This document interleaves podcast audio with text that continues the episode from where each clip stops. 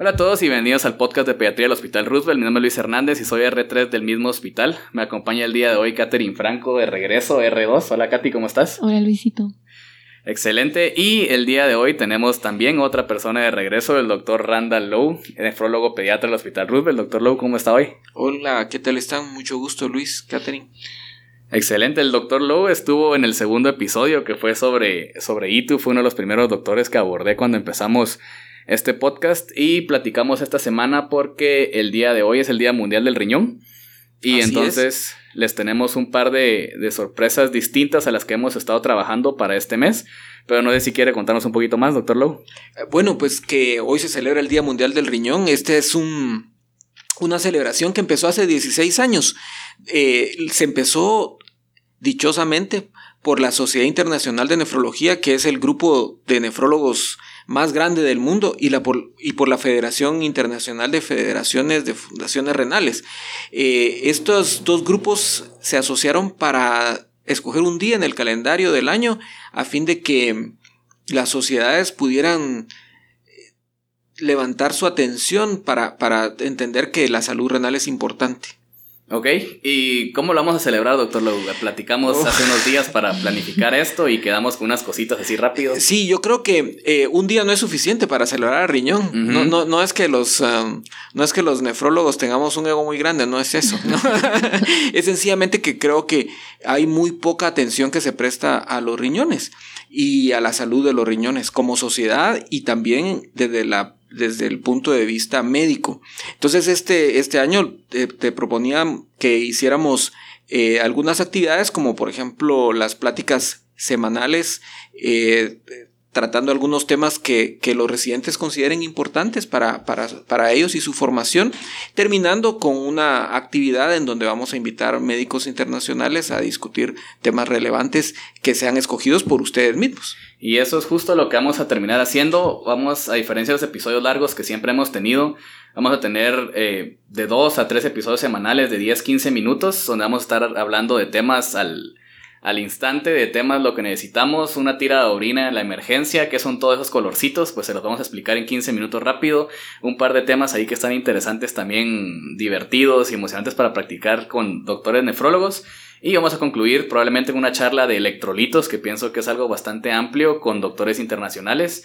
Entonces no se pueden perder este marzo. Y para empezar, quiero que platiquemos un poco de la verdad la fundación y todo lo que ha hecho el riñón importantísimo en el Hospital Roosevelt y la cosa enorme que ha formado usted, doctor Lowe, junto con todo su equipo de trabajo, que es Fundanier. Entonces, para que habláramos un poquito de la historia de cómo empezó.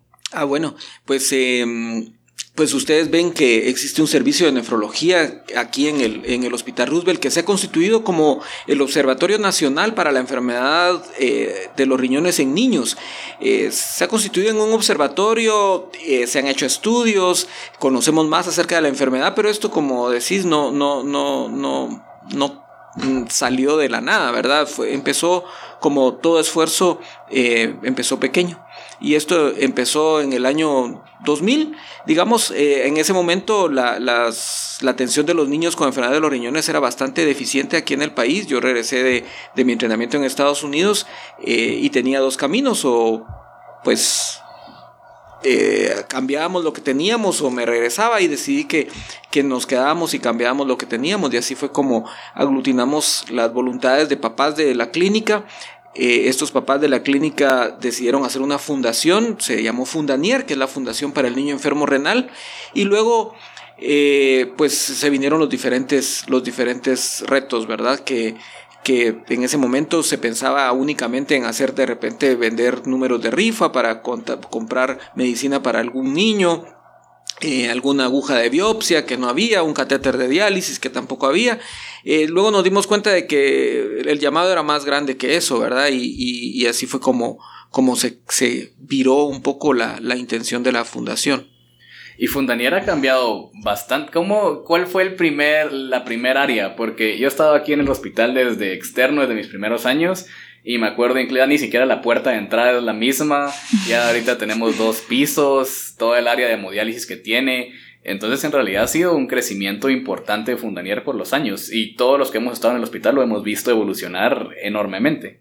Sí, bueno, es una muy interesante pregunta porque al principio, como te decía, no existía en Guatemala un sitio en donde pudiéramos tratar a los niños con enfermedades de los riñones. De hecho, eh, me atrevería a decir que la sobrevida de un niño con, insuficiencia renal crónica terminal, es decir, con enfermedad renal crónica estadio 5, como lo conocemos ahora, eh, era de probablemente dos semanas. Y luego los otros que sobrevivían ese tiempo fallecían más adelante por peritonitis crónica. No había un lugar donde hemodializar a un niño. Imagínate ese escenario, ¿verdad? No había un lugar donde hemodializar a un niño. Venía un niño, se le ponía catéter de diálisis peritoneal agudo, así eh, se infectaba, luego no había cómo dializarlo crónicamente. O sea, era una, una sentencia de muerte. Teníamos dos camas probablemente en, especialidades, en lo que era el servicio de especialidades, y era, como te digo, insuficiente. Luego, ¿cómo se empezó? En el 2007 se inauguró la primera sala de hemodiálisis pediátrica, era la primera en, en Centroamérica de hemodiálisis pediátrica. Bueno, he de decir que ya existía una en, en Costa Rica pequeña, pero esta sala de hemodiálisis pediátrica que hicimos aquí tenía cuatro máquinas, fueron máquinas donadas y ahí empezaron a sobrevivir más los pacientes porque se empezaron a hemodializar y eso fue en el 2007. Ya pasó bastante tiempo. Ya pasó un poco. ¿Y cómo, cómo se ha mantenido hasta el momento? O no, creo que mi pregunta es, ¿quiénes empezaron? ¿Era, era usted a la cabeza? eh, quiénes estaban en, toda la idea de formar Fundanier. Bueno, como te comentaba, la idea fue eh, surgió en la, con papás de la clínica, de mi clínica, con quizás un poder adquisitivo eh, más alto, ¿verdad? Que los papás de aquí del hospital y con una visión diferente. Y dijeron, ah, bueno, ya que, ya que nosotros podemos tratar a nuestros hijos, ¿qué pasa con aquellos que no pueden ser tratados? y y pues la, respuesta era obvia, ¿verdad? Y mm, entonces decidieron eh, hacer algo por, por, los pacientes que atendíamos aquí en el Hospital Roosevelt. Así fue como, como empezaron a involucrarse y te decía que al principio era vender números de rifa para comprar prednisona para un niño nefrótico, comprar una aguja de biopsia y luego nos dimos cuenta de que la cantidad de pacientes era mayor de lo que esperábamos y entonces se hizo una idea más grande y se buscó hacer un convenio con el Ministerio de Salud, eh, aunar esfuerzos de una institución privada, que era la fundación, con una institución pública. Eh, el, la obligación del constitucional del Estado es brindar la salud de los pacientes. Consecuentemente, el Ministerio de Salud tiene la obligación de darle el tratamiento a los niños, pero no tenía cómo. Entonces, eh, había que sumarse en ese esfuerzo y se firmó ese convenio en donde Fundanier se comprometía a poner las instalaciones, el edificio, poner el equipo, todo el equipo, entrenar a la gente y por su parte el ministerio se comprometía a contratar al personal y a brindar los, uh, los, insumos para el tratamiento. Y así fue como empezamos con la primera unidad de hemodiálisis. Doctor, y entre toda su logística, ¿cuál considera usted que fueron los principales obstáculos? Eh, humanos. yo, lo, que pasa, lo que pasa es que eh, tratar a los pacientes renales como cualquier enfermedad crónica es muy caro, ¿verdad? Em, y entonces a veces se ponen números a la gente y se anteponen los números a las historias de vida. Y eso es, es dramático porque eh, a la dializar a un niño nos cuesta tanto, uy, no, mejor ya no hagamos más, ¿verdad? Pero eso significa que los pacientes se van a morir y nuestro haber más importante como país son, es nuestra gente, pues no nos podemos, o sea, estos niños no, no fallecen en otras sociedades, ¿verdad? Eh, pero fallecían aquí, eso no era justo. Y entonces fue cambiar el paradigma. Eh, gracias a Dios encontramos apertura con las autoridades en ese momento, les vendimos la unidad de, de hemodiálisis, de decirle, bueno, miren, esto necesitamos hacerlo, va a costar dinero, pero necesitamos hacerlo, porque los niños están muriendo, se empezó la unidad de hemodiálisis, después que ya sobrevivían estos niños, se vio que sí, efectivamente era un grueso de pacientes, em, tuvimos que empezar con diálisis peritoneal y con trasplante. Y así fue como el programa creció a diálisis peritoneal y trasplante. Paralelamente estábamos buscando también identificar las enfermedades de los riñones tempranamente para poder hacer cirugías correctivas, ¿verdad? Y paralelamente a este esfuerzo de ir creando los trasplantes, la unidad de hemodiálisis, la unidad de diálisis peritoneal, íbamos también eh, capacitando a nuestro personal para, para enfrentarse a cirugías complejas como agrandamientos de vejiga, Mitrofanov, chimeneas ileales, cosas que antes no se miraban en Guatemala, ¿verdad?